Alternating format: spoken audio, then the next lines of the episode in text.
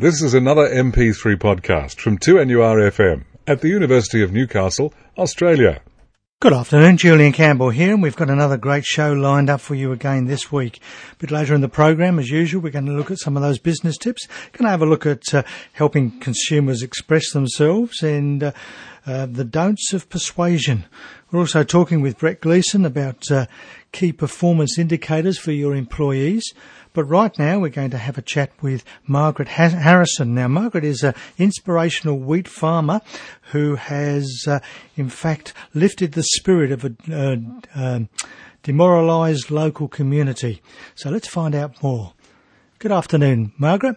Hi, Julian. Great to be with you too. Yes, thank you for joining us. And you're way up there on the uh, Queensland border, I believe. Yes, Julian. I live on a an isolated, uh, you know, in an isolated community on a wheat farm out here. So, um, yes, we've had our challenges. I think it's fair to say. And I know you're going to be visiting Newcastle in a few weeks to talk at a conference. Uh, yes. But tell us a little bit more about yourself and uh, how, how this inspirational side of you came out. Um, well, Julian, I suppose the first thing to say is that I feel like I'm a really um, ordinary person, but I've had this sort of extraordinary journey over the last few years. Um, you know, I um, until I started, I started this music festival in Mungindi because Mungindi had had a decade of drought, and you know the mm. town was quite demoralised. We were a town of a thousand people, and gradually, you know, the drought we went down to about six hundred. So it looked like, you know, we really needed something to lift our spirits, and um, it wasn't my idea. It was a man called Mark Walton, and he was the chair of Woodwind at the Sydney Conservatorium, and he said, "Look, I'll bring some musicians there if you think it'd raise the spirits of the people if you do the rest." Now, of course, um, I didn't have any understanding that he was going to bring 350 world-class musicians to Mungindi, and that I would have a thousand visitors here. You know, and we're talking about a town that has six motel rooms and wow. no public transport in or out. So it was really, Julian, I suppose doing that sort of changed my world completely because I had a very small world. I just, you know, was on the farm and, you know, it was the farm and the family agenda for me, and I suppose I didn't really realise what I was capable of, mm. and um, and it and the change that it caused um, in myself. You know. So, but this caused you uh, uh, after uh, going through this process. In fact, you went uh, for several years uh, running these uh, festivals. In fact, won the best tourist event in New South Wales. yes, Julian, and, and, it was sort of, um, I suppose, it was a shock because it was from a field of 400. You know, with some really big festivals and things in it. You know, Floriade and you know the um, Deniliquin Muster and all that sort of thing. So it was just that the uh, we won on, on the, the experience that people had while they were here because there are obvious shortcomings, you know, like like accommodation mm. and everything. Well, because everything had to be brought in and we had to, you know, put people in tents and shearers' quarters. But we really concentrated on giving them a wonderful experience. And yes, it, it sort of, um, like I said, we had world class, you know, musicians here, Don Burrows, the Sydney Youth Orchestra, Felicity Urquhart, you know, and all who came for nothing too. So that was another thing that you know was quite unusual. Yeah. Well, well, this obviously you wanted to share this with people because it, you, it led you to a, a role in as a motivational speaker. Yes, and that was quite by accident. I think, like a lot of people's careers, Julian, you end up in these things by accident, and if you, but you know, it's it's at the point at which you say yes or no to these things that challenge you, I suppose.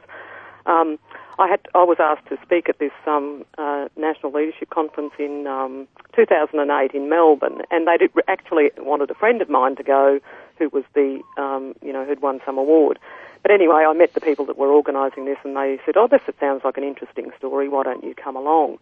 But of course, I had no sort of real understanding of what I was actually going to. And when I got there and realised that, like the Telstra Businesswoman of the Year and the Governor General and um, CEOs of you know major listed companies were the other people on the stage. Of course, I um, was nearly undone. I think it's fair to say. And I went to the bathroom, and if there'd been drugs in there, Julian, I would have taken them. You know, like. But I suppose what I decided to do was, um, you know, just to tell my story, and um, and what I found is that people really related to that story because often we are presented, particularly the the role models for women are often, um, you know they're perfect women and look, they look like they have perfect lives. Mm. And I suppose um, I tell people about my failings, and yes, I you know all the things that that um, I didn't do very well, and I think um, people appreciated that. And you know, after that conference, I had sort of like 80 inquiries, but I was still sort of didn't really believe that I was in, you know, Speaker people would right. want to hear my stories, but after that, people kept ringing, so I put my toe in the water slowly, and then now I sort of um, do lots of it all over Australia, to not just to women, but to, to, all sorts of people that I don't really feel I'm qualified to speak to, Julian. But anyway, well, that's right. Um, that, that's always good to uh, to to feel that way because, but everyone's got a story in them, haven't they? They have, and I really think it's really important that we, that everyone shares their story, mm. Julian, because um, you know we can learn something from everyone, and uh, I think that. Particularly if we're willing to, to, tell people about the mistakes that we make. So, well, the the theme that you is that the theme you speak about now, change and challenge, is that? Yes, well, I think um, that that's what I'm talking about at, at this conference, uh, mm. Julian, because I think that um, I suppose I see change in two areas: change that's forced upon you, um, and changes that you want to make yourself, and you know, both are, are, difficult to manage in their own way. Like change that is forced upon you because of illness or illness of someone close or, you know, job circumstances or whatever. You know, I suppose I tell people about, you know, the experiences I've had in that area and I've had some pretty big ones, you know, hmm. um, uh, and then, you know, the changes that you want to make yourself, that, you know, things that you want to do yourself but haven't sort of been game to do. And I talk about how people might, you know, be able to sort of uh, do some of those because I think that everyone, you know, as a human being deserves to do, you know, to do, to, you know, their, follow their dreams and to do some of the things that are important to them, even if they think, you know, that they have too many responsibilities or t- not enough time or whatever to do them. And uh, I mean, one of your themes is uh, inside every ordinary person, there's something extraordinary. Yes, Julian, I, really think that's true because I think women particularly um, undersell themselves. Um, I mean, we hear all the data, you know, that if a woman goes for a job, she thinks she has to, you know, be 90% ready, whereas if a man goes for a job interview, he thinks he needs to cover 50% of the things, you know, and he's ready.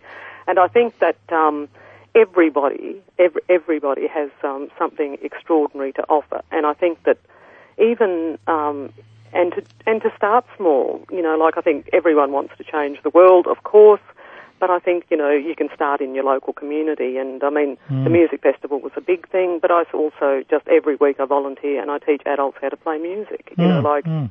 because I think that you know who would think. Um, that's not changing the world, but it changes those people's lives in Mungindi, you know, because um, there's lots of things that music do for people, you know, that's important. Now, the uh, um, Hunter Business Women are putting on the this conference called Thrive in uh, on the 19th of August, and uh, you're one of the key speakers there. Um, with the word thrive, why do you think there are uh, essential ingredients to keep uh, women thriving in their work and their lives?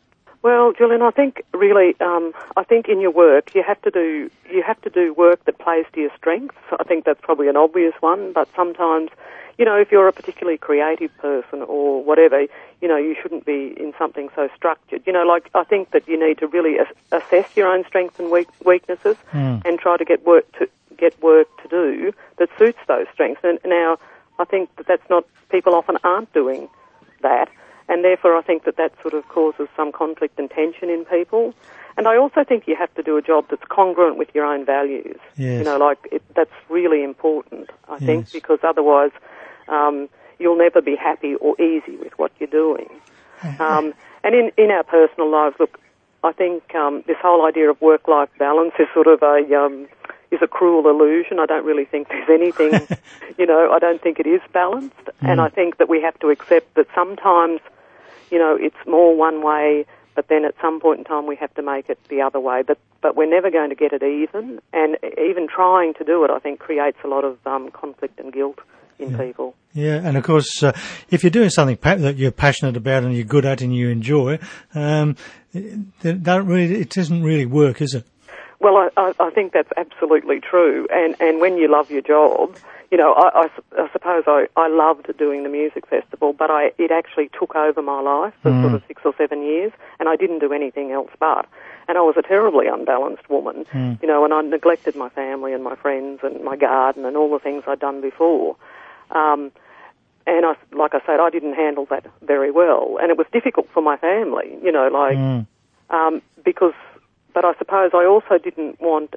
Um, I was finding stuff out, out about myself, Julian, that I didn't know and what I was capable of. So I didn't want to stop doing it, but I think I could have handled it a lot better than I did. Mm. Um, so I suppose I talk about some of those mistakes not to make. Um, is you know would be uh, what I'll be talking about. Yes. Well, thank you very much for your time, Margaret, and uh, we look forward to seeing you down here in Newcastle and hearing more of your story. Thank you, Julian. Thank you. Bye-bye. Bye now. And that was Margaret Harrison, who'll be down here on the 19th of August at the Thrive Conference, the Hunter Business Women's Conference this year. So we look forward to that. And you're listening to Business, the Law and You on 2NURFM 103.7. It's 25 minutes past one. Time to go and have a chat with Brett Gleeson at the Business Growth Centre. Good afternoon, Brett. Hi, Julian.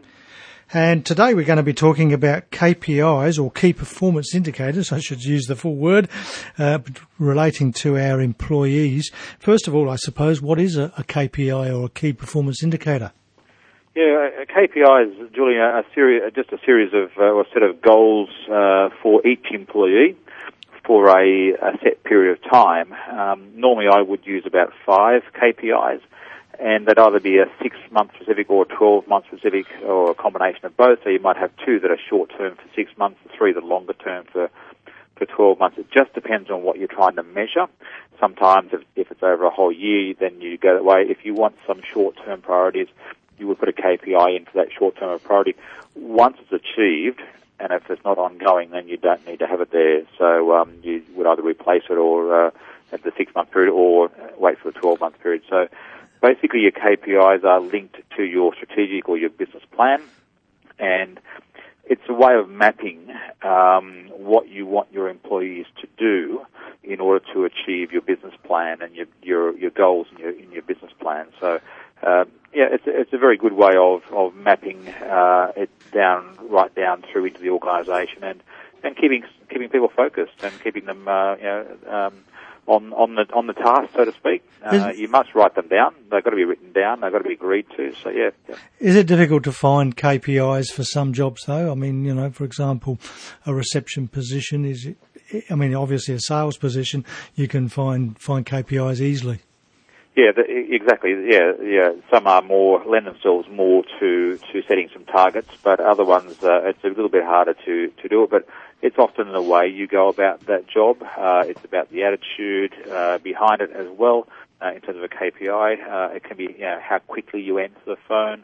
Uh, it could be how extensive the information. You know, rather than saying we don't do that, we don't sell that. Um, being going that extra mile, basically, I guess, in the sense of saying, well, why we don't sell it or we don't produce it, um, you might know someone else who does. Uh, and basically, uh, a customer will always remember a person who's been very helpful to them and someone who's actually solved their problem.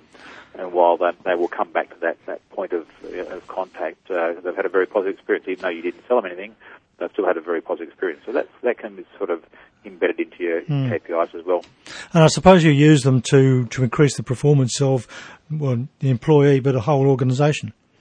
Exactly. You you can only uh, have a good organisation through having good employees, and uh, uh, employees that perform well means that overall the business is going to perform uh, well. So yeah, it, it's also a way of rewarding um, your employees. It, it's a good thing for an employee to know that they have met their KPIs.